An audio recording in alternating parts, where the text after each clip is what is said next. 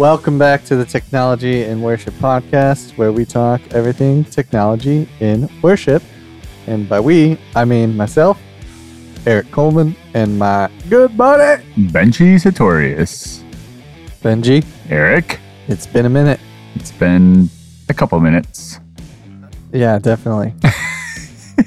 I do feel like we probably need to address the sporadicness of this podcast throughout the summer, especially because, Especially coming into summer here. yeah, there's just a lot going on. So we apologize, but we do look forward to this podcast. Which everyone every week. listening probably also is starting to like get really busy for summer with Yes. camps and vacations and all that stuff. And so are we. So And throughout the summer, we'll have a lot of big things to talk about. You've got your big day camp. Yes, that's coming Um, up in June. We're doing a whole outdoor service, bringing in a band and that whole kind of thing. Oh, you guys are bringing in a band. We're bringing in a band. It's a whole weekend thing. Got so it. Friday is a band concert indoors. I don't want to spoil the rest. Okay, we'll talk about it once it happens. Yeah. We'll probably be, also be doing an outdoor service because we did that last year. Yeah. So They're fun, except we'll I just know that we're to have like a giant tent. It's a lot of work, It's a lot of extra work. but it's also really fun. it's so much fun. So Um, I feel like something big happened at Harvest since we last spoke too, but Kane already came through and we talked about that. Yep. No, I guess it's been kind of chill Wow. since then. Yeah, it's been pretty nice actually. That's very unlike you slash harvest. Yeah, we are usually very busy with something, and there's still a lot going on. Yep. But Nothing production like wise, with production. also I'm at a place where there's a lot of great volunteer help for all the extra nice. curricular events. Nice. So I don't have to like be there as much. That's always nice. A lot more people, yeah, have stepped up. It's awesome. Yep. So today we got some cool things to talk about. Yes, today. We are talking about how to store things, where to store things, how to organize things, and all the above. We've talked about it before, but we do believe that when you are organized and your leadership recognizes that you're organized and take good care of your things, then you're more likely to have the relational capital when times come to replace said things. it does help. So uh, let's first talk on like computer storage and file storage and organization and things like that. How do you stay organized? Where do you save your stuff? Let's talk um, maybe video editing type stuff. You shoot a video. How do you move those files around? What do you do with the files when you're done with them? That type of thing. So at Harvest, I'm filming our announcement videos, various recap videos, all that kind of stuff. Uh, podcast videos, uh, which is basically you know snips the end, snip the beginning, and call it a day.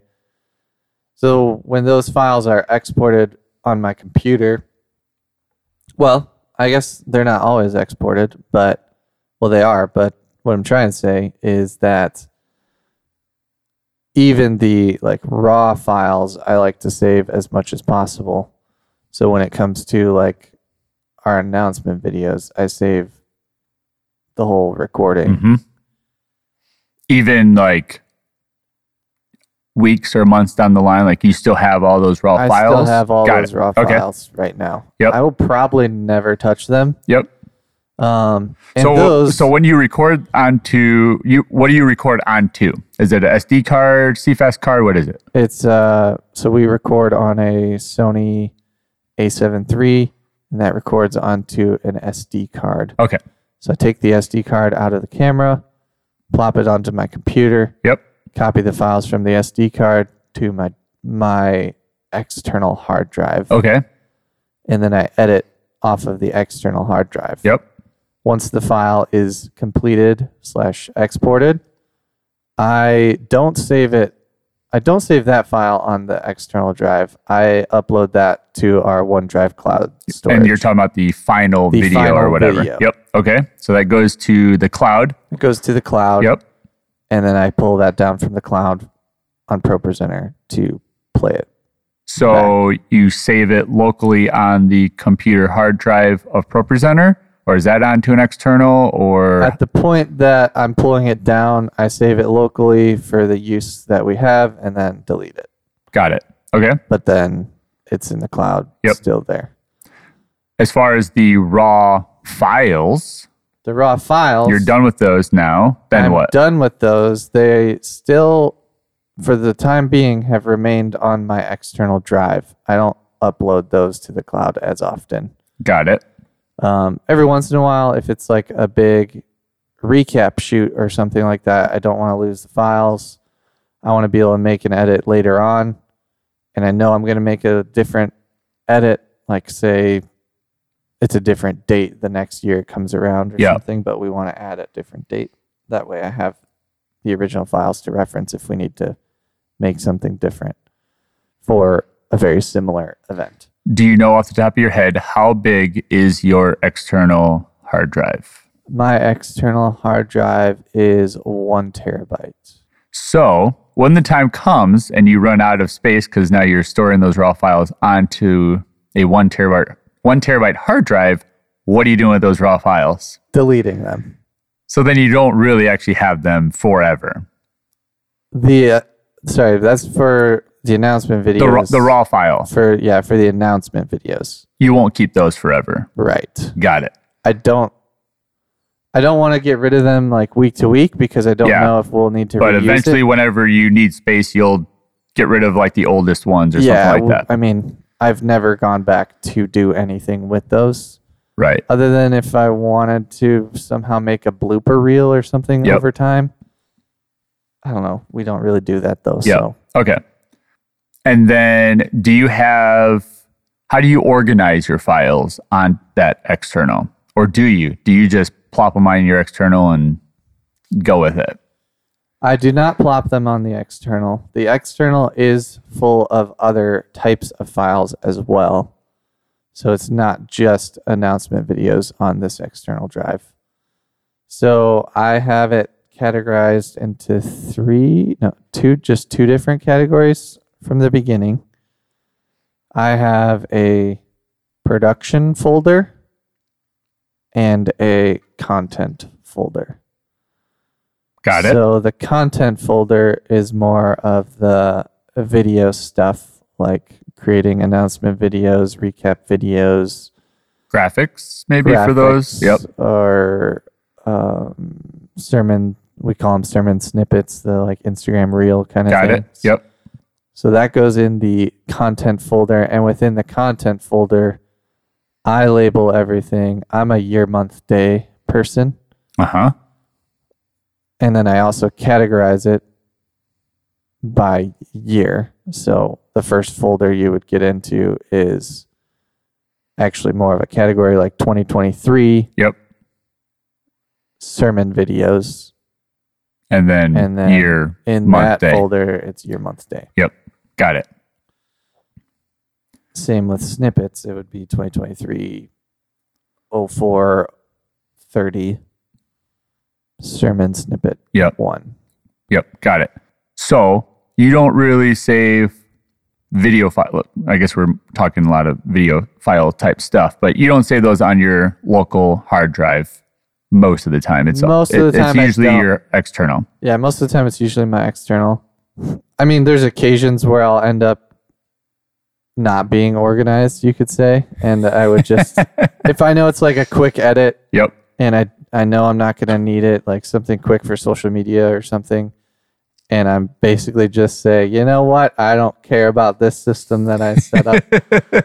then I edit on my internal Nice. but it's usually for something that's 30 seconds Yep. filmed with an iPhone Yep. and just just kind of like get it out there, get it going, and then whenever I have time, I delete it, and Yep. it's not a big deal. So we're we're pretty similar here at Mission. So we record onto CFast cards. That's what the Blackmagic cameras use. And we have a little adapter plugs into our computer. And depending on the project, kind of depends on where the files go. So if we're actively editing like an announcement file or an announcement video, uh, we have a whole bunch of the Samsung T5 one terabyte hard drives, like a bunch of them. And we've got some other larger hard drives as well. But most of the time we work off of those.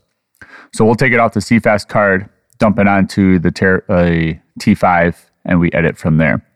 Every so often, we we actually just edit straight from the CFast card as well, depending on if it's something small, if it's easy, that type of thing. We'll edit straight off the CFast card, and then we're done with it. Export the file, and we're done. Delete the files. Yeah, we don't really keep anything just like you guys. We don't really keep as far as announcement files, the raw files. Uh, we do have a ton of like bloopers and uh, promo type videos. Those we store on Google Drive. So you've heard us talk before. We are very big in the Google Drive cloud Yeah, I feel storage like we system. need T-shirts, and yours is like Google Drive, and mine's OneDrive. and then we need to have the whole like the old school Mac versus PC yes, ads. yes, like the commercials. yeah, that'd be we, pretty we fun. could do something like that. spiff- spoof. Yeah, that, that'd be pretty funny. Uh, so, just like you guys, when we export a video, we export that video uh, onto Google Drive. So it goes into the cloud. Uh, one step that we don't typically do, though, that you guys do, we don't actually pull that file from the cloud and save it locally on the computer. We offline use the folder that we save those files in, which technically is saving it It's on the the computer. But if Google Drive was not open, we wouldn't have that file. So it's it technically is on the computer. It's really not. It's weird, but so we offline use those specific folders within Google Drive on our ProPresenter computers, and we just play them directly off of that. So even like our pre-loop slides, anything like that, sermon slides, all get saved into Google Drive. We save those folders for offline use. We don't drag anything onto, onto the computer, and we play them directly from Google Drive. We also have all of our motion backgrounds saved in the cloud as well. So, and again, saved offline use. It just makes, in my opinion, the, uh, the computer just to be more organized. You don't, you always don't know where files are always saved on the computer. If you start, you know, sometimes you might save stuff on the desktop. Sometimes it might be in the documents folder. Sometimes it might be some other folder. Uh, so for us, we don't save anything on the computer. It's just in Google Drive, and specific folders are set to offline use. Other files, we can offline use those specific files if we don't want the whole folder. And then when we're done using it, we offline use them and they're back in the cloud basically, or online use them, I guess you could say. So that's uh, typically what we do. What, we do have a folder in Drive that's called Video Archive. So com- completed videos, some raw videos, stuff like that gets dumped into there. We're at like, I don't remember, like, I think the last time I looked, we were like 12 or 13 terabytes of storage on our Google Drive. However, we are in the early stages of discussing a NAS Dun dun dun. instead of Google Drive. in entirety. Um, no, kind of like a hybrid half and half system. So basically, for the cases like if Google Drive does crash, we would still have these files. And even editing, video editing, uh, we don't, we're not limited to one hard, one external hard drive or, you know, two external hard drives at whatever size they are. We'll, we just would edit off the NAS as well. So um, a lot of that's because we don't record anything less than 4K at this point, and even some a lot of actually some of our videos are actually we film in 6K, and those files are quite large. And then you throw in like a multi-cam shoot, and it's like a one terabyte hard drive isn't even close to holding everything. So we've been to- toying with the idea of doing a NAS, looking at a QNAP system that would be a uh, basically what our Google Drive is using now for saving files and playback of files. We'll still use Google Drive for like a a very far down the line uh, backup system. So we're we'll set it up where the NAS The NAS Also- is your playback, Yeah. basically. Yep. And it will hold like backups of stuff. But then we'll set the NAS to also back up to Google Drive. So if the NAS were to fail, it can still uh, be access files could still be accessed from Google Drive. That'd be pretty cool. We've also toyed with that idea because we don't really want to give everyone access to the NAS. So, and even staff wise, it, it mostly will be like a production only NAS instead of a staff wide uh, system.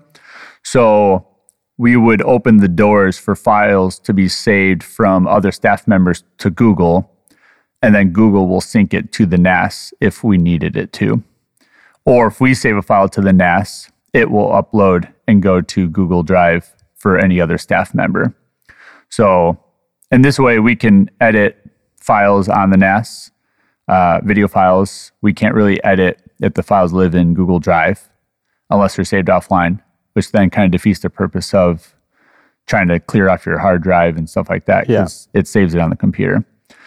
So, this gives us the opportunity to have large files and still be able to edit and it will talk to Google Google Drive as like a a next backup system. So uh, we haven't purchased it all yet. I've got it all saved into a cart and I'm ready to pull the trigger on it, but we're still trying to decide if that's exactly where we want to go. But as far as our like naming structure and stuff like that, we're very similar. So we do the uh, year, and then within that folder, we go by month and then we do the year, month, day naming structure.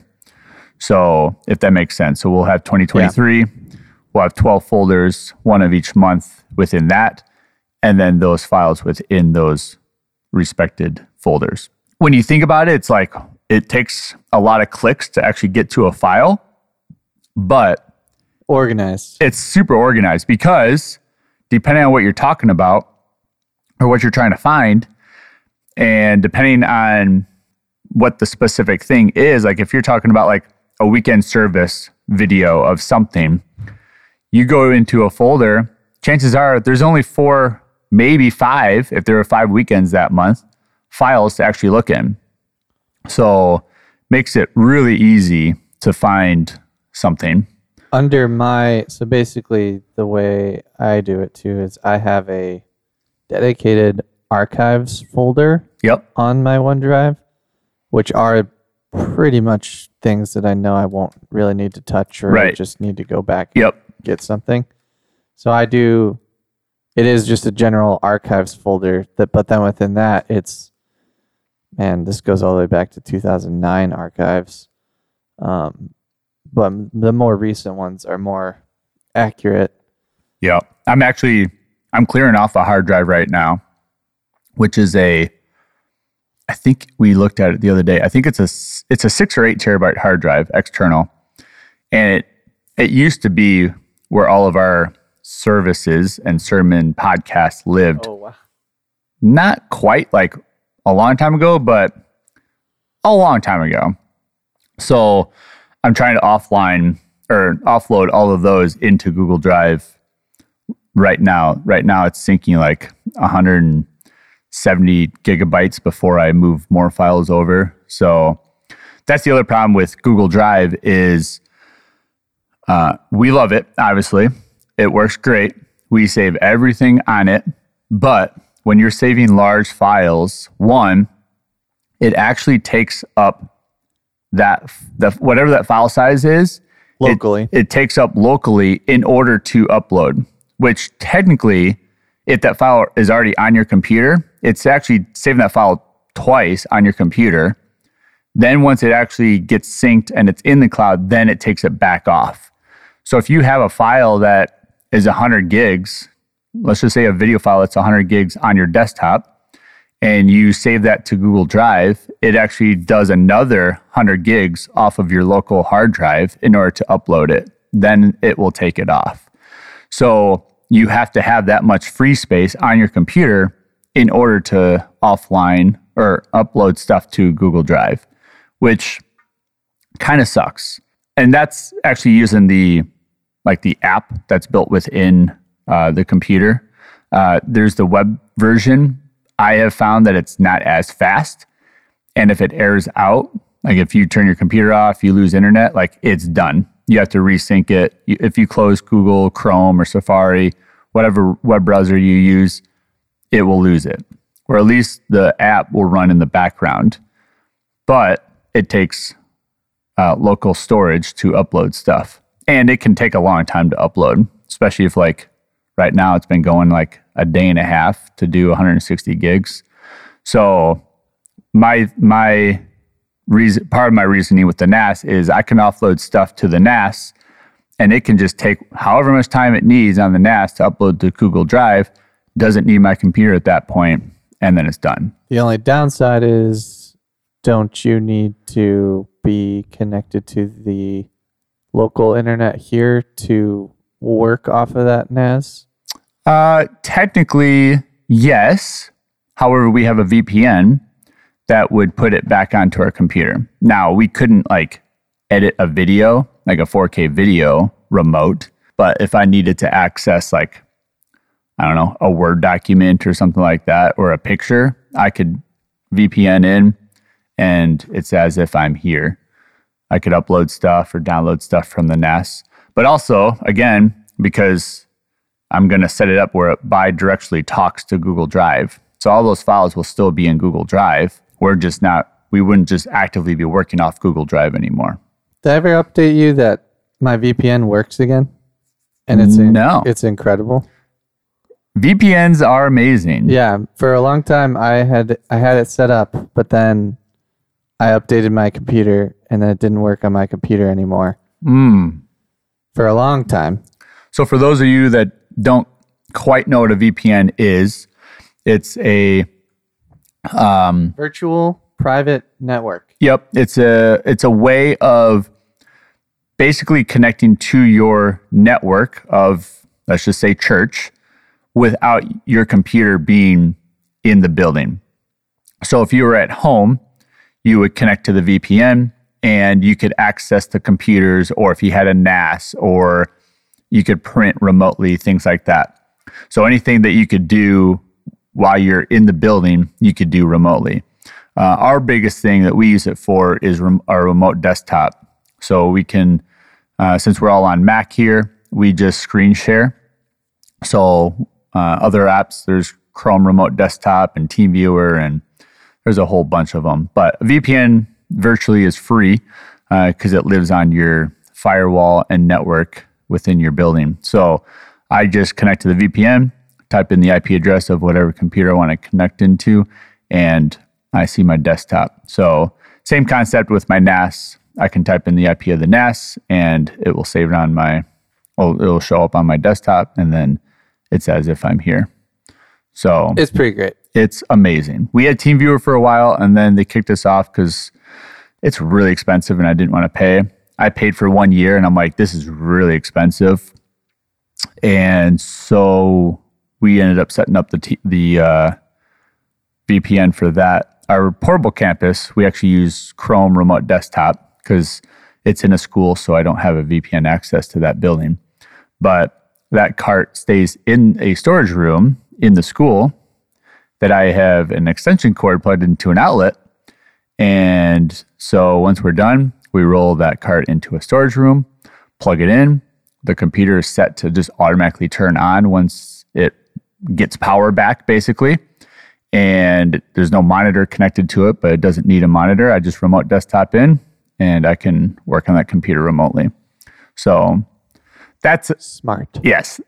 we're not here to until talk. they until they change their Wi-Fi or something. well, we have our own Wi-Fi there, so Oh, they set us up with our own Wi-Fi. Oh, that's cool. The school's great. Yeah, partnerships with schools are great. All right, let's talk about uh, organizing, uh, like your backstage, and unless you had anything else with files. no, I think that covers files Okay. pretty good. So let's talk about like backstage and cables and microphones and that whole Things. shenanigans. Well, first of all, cabling can be a nightmare. Yes. So, if you are not wrapping your cables properly using the over, You say properly, yeah, not like hand to elbow, like a uh, Not proper. electri- electrician wrap. not proper. Okay. You must wrap your cables over and under, over and under. Yes. I can't describe how to do that other than saying And it's actually really hard to show someone as well. it is over and under. And I'm also left handed, which makes it basically impossible for me to show people. anybody unless you're left handed. it makes such a big difference. Huge. Also using Velcro Yep. cable ties at the end of the cable to kind of keep every cable in and of itself contained. Yep. Cannot highly stress how important that is. The last thing you want to be doing is getting 18 knots out of a 20 foot cable just to get a guitar up and running, you know, that you weren't prepared for. Yes. How do you? I I totally agree. You have to wrap your cable. It doesn't matter how you store them because there's a lot of different ways, and we're going to talk about that right now. A lot of different ways to store cables.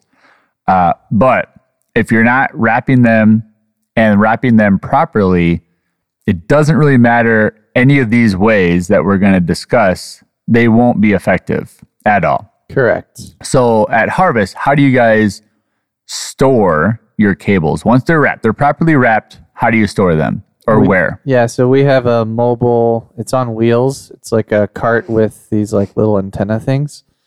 Um, that's how I'm gonna describe it. but it doesn't look that weird. Little antenna things. Um, but basically, like mic stands can go on the flat surface of the bottom cart uh, of the cart, uh huh. and then up top there's like little sprouts. Maybe Little 'em little, sprouts, off or the- like like branches, like pegs pegs, or poles. Yeah. And there's like 10 of them on each side of Okay. the cart. So I've put a label on the end of each peg. Yep. So one of the label types is like data, So the type of cable. type of cable, Okay. XLR, quarter inch Okay. speaker cable. And then And then I have seen this cart, but I it was in the dark when I saw it, and Yeah. I've only seen it once. Do you have the length of cable as well, or no? I don't not remember. labeled on the cart pegs at Okay. the moment, but most of the cables do have their own label on the cable itself that says like XLR 25, Got it. indicating it's an XLR cord Yep. 25 feet. Got it. Okay. And they're all wrapped With Velcro ties. with Velcro ties over under when, you know, things are put back Yep. properly. How uh, do you think that system works really well? I think it could be better. Okay. I do think it works well. yep. um, in the sense of if I need to tell a volunteer to go find a cable and they might not know what it is, I can say, go X- to the XLR. weird antenna rack, Yep. the one with the sprouts on it. the one with the sprouts, and get an XLR cable, look for the label on the end peg, and bring that to me. It needs to be relatively 15 feet long. Relatively 15. So if you find a cable that says it's 15 feet, bring That, that. That's the one. That's the ideal one. But Yep. if you bring one that's 20 feet, that's fine. it will work. but don't bring no three foot cable to me. Uh, you said it works pretty well, or there's room for improvement. How would you improve that that specific system? because I have seen a lot of people, not necessarily on like a mobile cart like yours, but they have like the pegs on a wall and they wrap, they hang them basically the exact same way, just it's on a wall versus you're uh, on a mobile cart or whatever. Um, I would probably, I need to, and I can do this this summer with a little bit. There's a little bit more flex in the schedule, I would say. Just take every cable off and kind of rewrap the cart, Mm-hmm. which I do once every. I would say I do do that once every year, Got it. just because over time, even though it is usually relatively pretty, Doesn't good, matter how good anything is. It's it, just it needs updating or upkeeping a little bit. Yeah. So take everything off. The last time I did that, I did not have a label maker with me. So I did not go through the effort of actually measuring every cable that's on the cart Yep. to make sure, oh, this is a 25 foot cable. Make sure it has the label of how long it is. Therefore, then the cart is not just labeled by like type, but it would be labeled by 25 foot, 15 The length foot, or whatever. Length. Yep. That being said, we have been using our cable looms that we made, and a lot of those cables on that cart never get touched. Right. Yep. They're mostly for special events. Special events and you need special more occasions. cables for something. So it's kind of Yeah. like, uh, is it worth the effort kind of thing? Right. But it is. Yep. I know it is, but at the same time, right now it's just been a we store things on it when Right. we have a concert or whatever. But the looms themselves, I just keep it with the instrument. Like so, when we need to take everything off stage for a concert, I keep the loom with the guitar stand Yep. or with the keyboard, and then when we roll it out, it's it has what it needs Right. outside of one of those cables going bad at some point. Yep. So we use bins to sto- store all of our stuff. Yeah, I hear I hear bins are a, are a thing. Yeah. So we go by cable type and cable length, but it's more like a, a cable length range for our bins. Okay. So we have a, a tall upright cabinet. It's got doors. We shut them when we're done grabbing cables. And obviously, it's open when we uh, need cables. We can pull the whole bin out if we're hooking up a, a lot of stuff of the same thing. We can pull the whole bin out and take it to like a specific spot on stage. Um, but we go by like, so it'd be XLR 5 to 15 foot or 5 to 10 feet. And then it would be uh, 11 to 19 feet or something like that. And then 25 foot plus or something like that.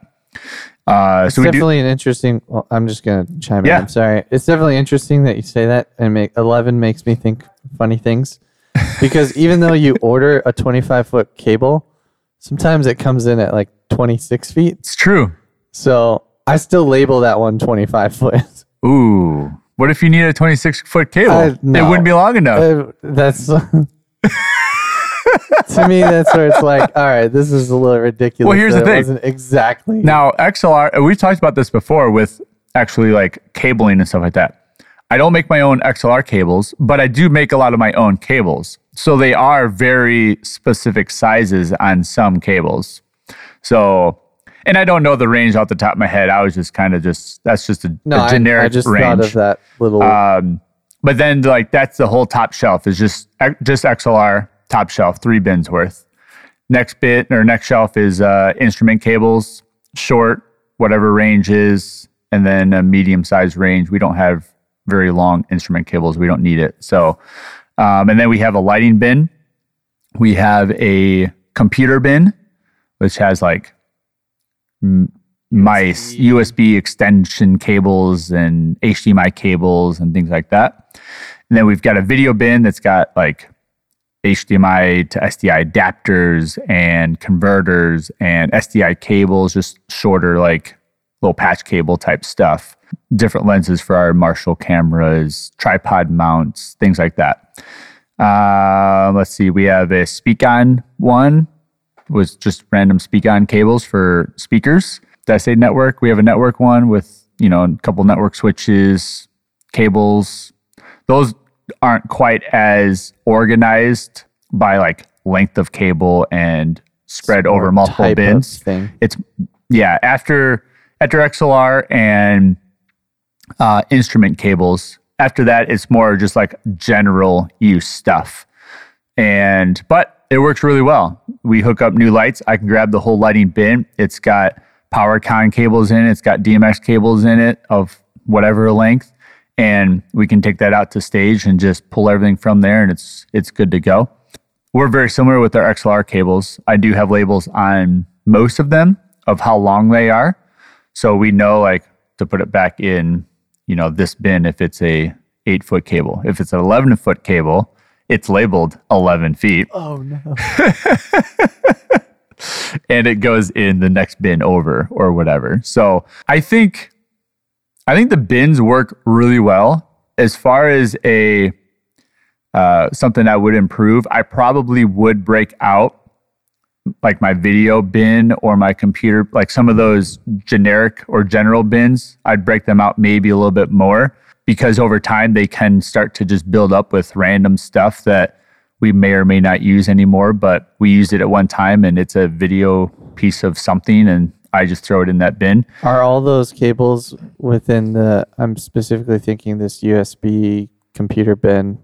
Are all of those cable wrapped, or They are is that like a tangled web? Uh, it depends. Like, it is a tangled web on some of the cables because some of the stuff is just hard to wrap up. Which, uh, for example, like I have a USB headset for our com, like an extra one in there. Like those types of things are kind of like those just grab cables because it's a headset. Like you know, it's shaped like a U to go over your head. So you pull one out, and it might be You're in the scooping everything else. it might scoop other other things out. Some of I believe like USB, like just straight USB extension cables, those are usually wrapped up, not with a cable tie, but just like wrapped up in a you know a three inch circle and kind of tied off on it on itself.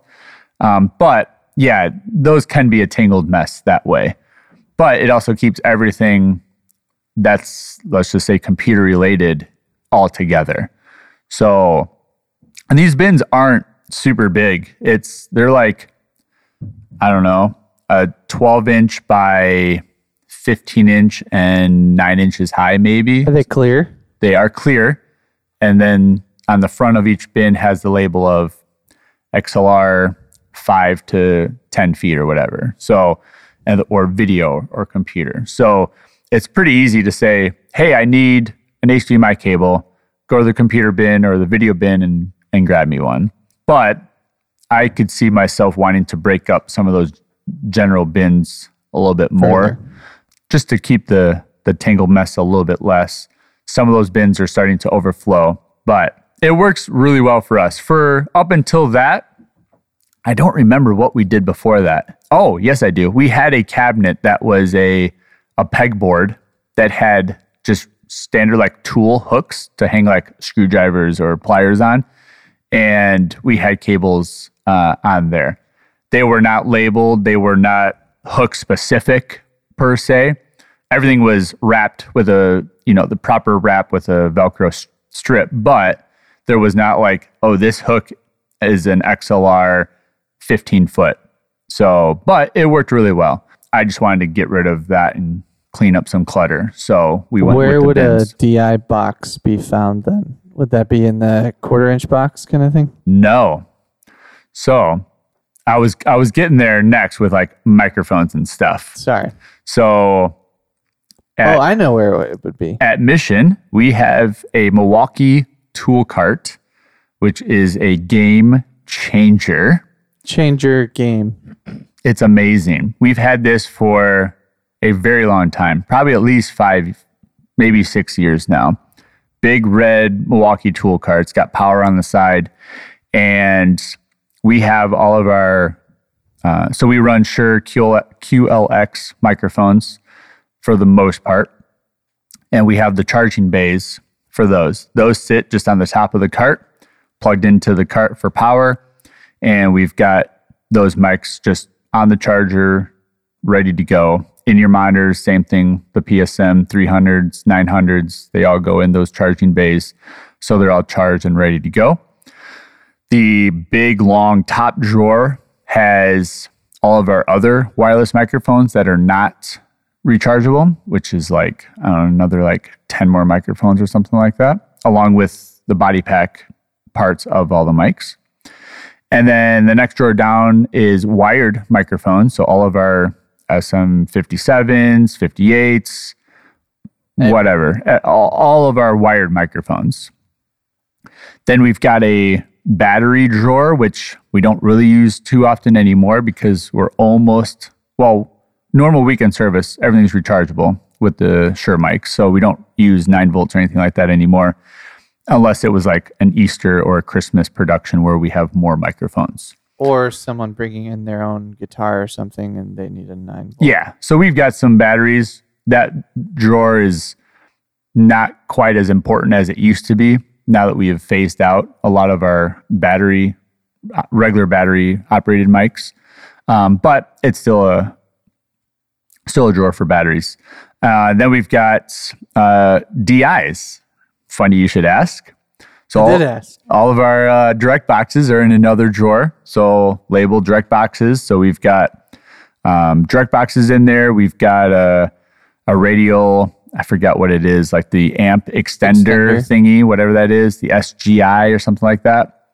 Um, so other random uh, DIs and boxes like that in there.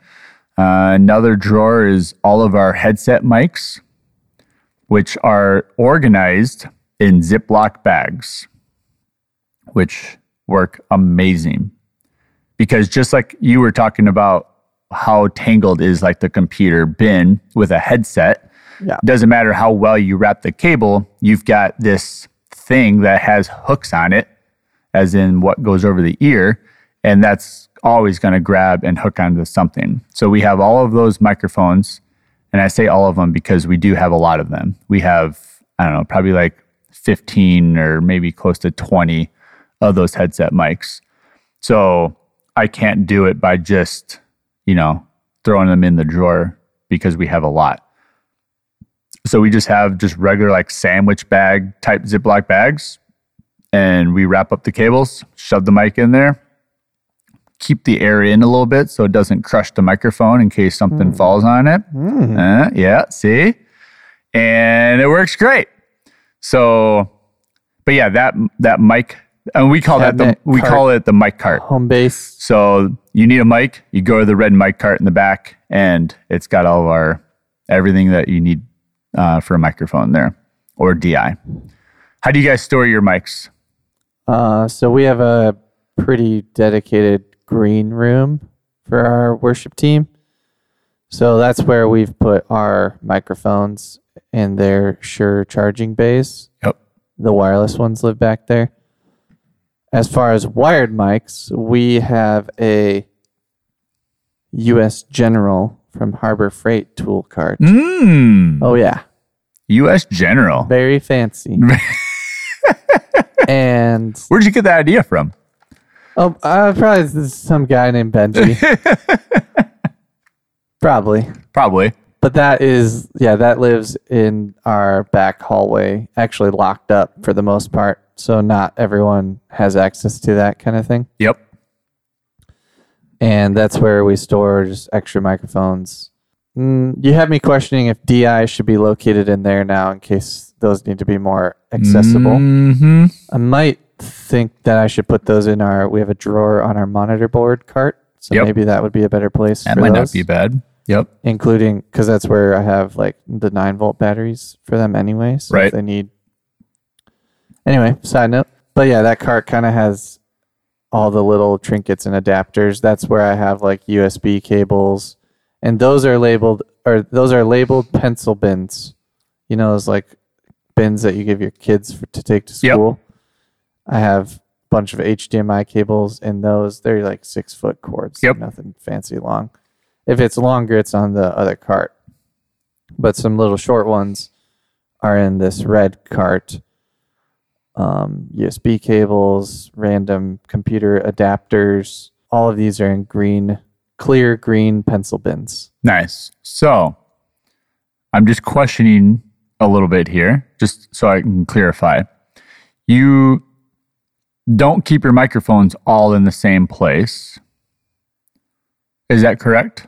Correct. And you don't keep your cables all in the same place. Is that also correct? Kind of. Okay. I'm just I'm just Yeah. I'm just clarifying. I'm just trying to Yeah, make yeah. sure. Cuz now like I'm just thinking like You're confused. I'm I'm a little confused like do I Where do go I go do I go here to get a microphone or do you do I have to go over here to get a microphone? So I was just I was just clarifying. I would agree. If it works, it works. It does work If it adds Um, confusion, then maybe it because most work. of the cables that I'm talking about are like more computer accessory cables, yeah. which I feel like are pretty specific and aren't accessed by our volunteers Got it. often, if ever. So Those would only be accessed if we had like a guest speaker and they needed to plug in their computer on stage or something Right. like that. yep. Okay. And now we do a lot of we have an air uh, Apple TV tied in with our Blackmagic system. Yep. So anyone that's you really don't need a cable at this point anymore. Got it.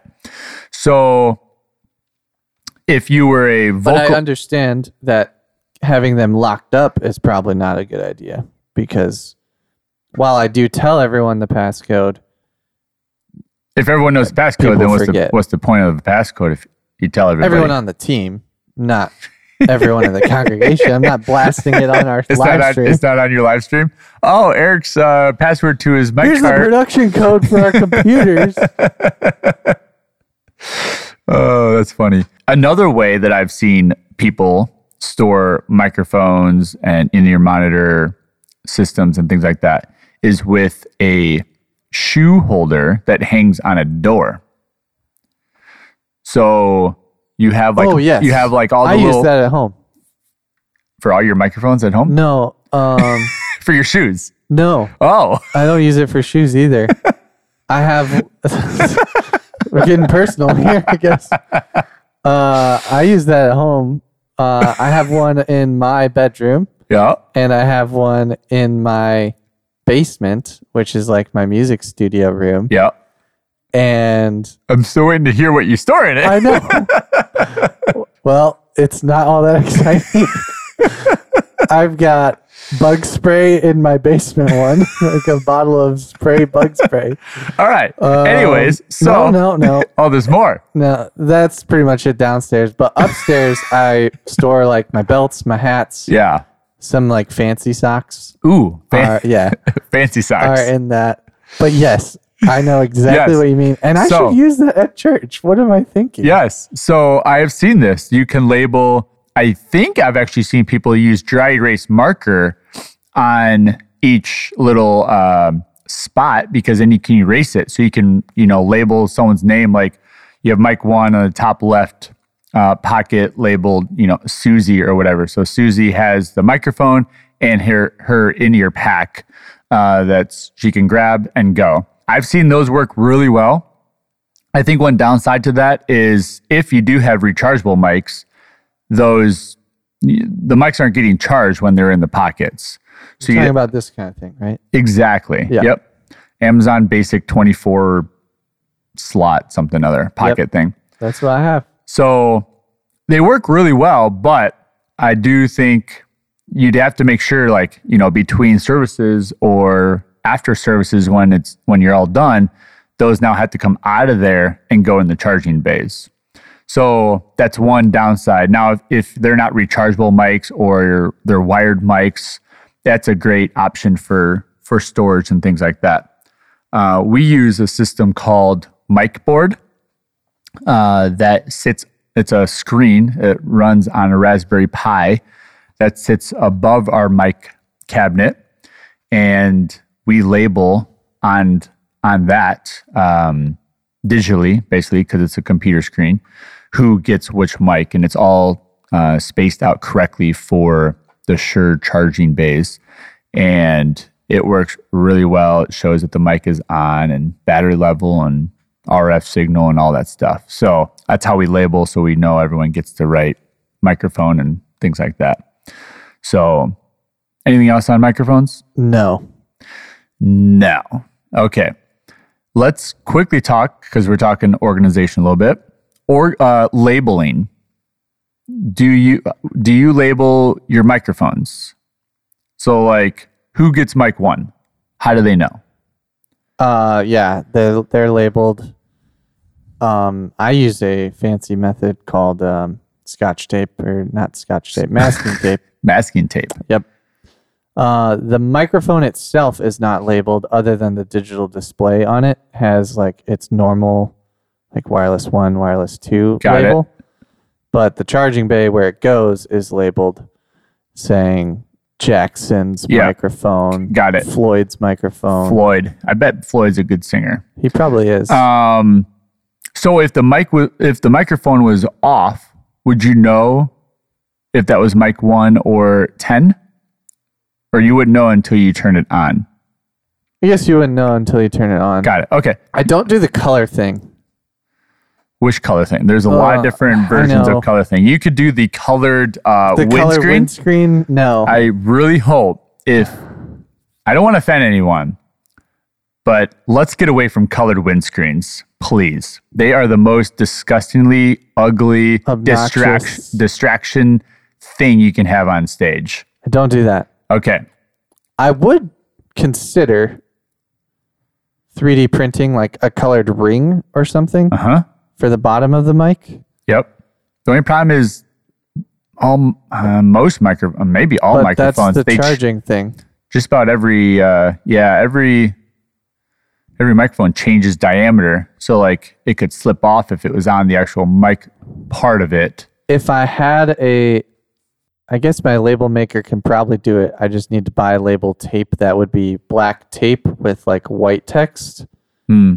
I would feel comfortable labeling the actual mic Mhm. without it being on. But right now, I only have white tape label, yep and it, it used to be labeled. One of them used to be labeled, but I took that label off. do you label your monitor board with specific names or do you just use like wireless mic 1 wireless mic 2 Monitor board is labeled with specific names because our team is interacting with the app. So instead of them knowing, oh, I'm wireless one or whatever, Yep. it's labeled susie Susie. or floyd And but that being said, front of house, I don't label it by the name interesting because I guess I'm slightly lazy on that front. but you have a fantastic little system with your uh, my labeling, labeling system system. and I might copy that once we switch over to our Avantis, which is on its Yeah, way. nice. Well, kind of on its way. nice But with the iLive, it's semi difficult to do that right now. Yeah. Uh, so those of you that are like, what is Benji's fancy way of doing that? Uh, we have an episode uh, that we talked about not too long ago about Companion. If you haven't heard of Companion, it's a Everyone needs a buddy. everyone needs a buddy. It's a system that can basically talk, cross talk to lots of different devices that live on a network, more specifically like production equipment. So we have our CL5 at front of house. We have a Midas M32 for monitors. And then we have the Shure wireless microphone, the QR, QLX uh, microphones And Um, Micboard. and Micboard. Yep. So we have those four devices that we label basically uh, our microphones through Companion. So what I do is I've got buttons set up on Companion where I label who gets which microphone. And then on a Stream Deck, I push that button and it changes the label for all those devices with a push of one button. Woohoo! So my CL5 gets labeled, Micboard gets labeled so they know uh, in the back in the green room who gets which microphone. The M32 gets labeled, and the microphone receiver also gets labeled as well, because actually that's how Micboard gets its label. So it's pretty slick. Up until then, I was having to walk basically to multiple points of the building to label these devices. And now I just jump on that computer, type out who gets what, go to the Stream Deck that's on the CL5 at front of house, push the button, and boom, Everywhere. everything gets labeled. We don't label any of our instruments by, name. We just say bass, acoustic, keys, and then whatever drum type of thing. But our microphones, we do. Um, we do label our actual microphone and all the in your monitor packs. We also On digital, or you're talking about like We- a labeled tape? label tape. So each of our handhelds has a white label that says one, two, three, four, five, six, seven, whatever. All of our in your packs will say bass, acoustic, vocal one, vocal two, vocal three, vocal four, electric. Uh, drums and keys are hardwired, so they don't need a pack. To me, sure, I guess technically a black label would be hidden more. I don't know if I've ever seen any of my white labels either in person, like from in the room or on camera. So the white label just, they either hold over it and they don't do it by like on purpose. They just, that's just where they hold.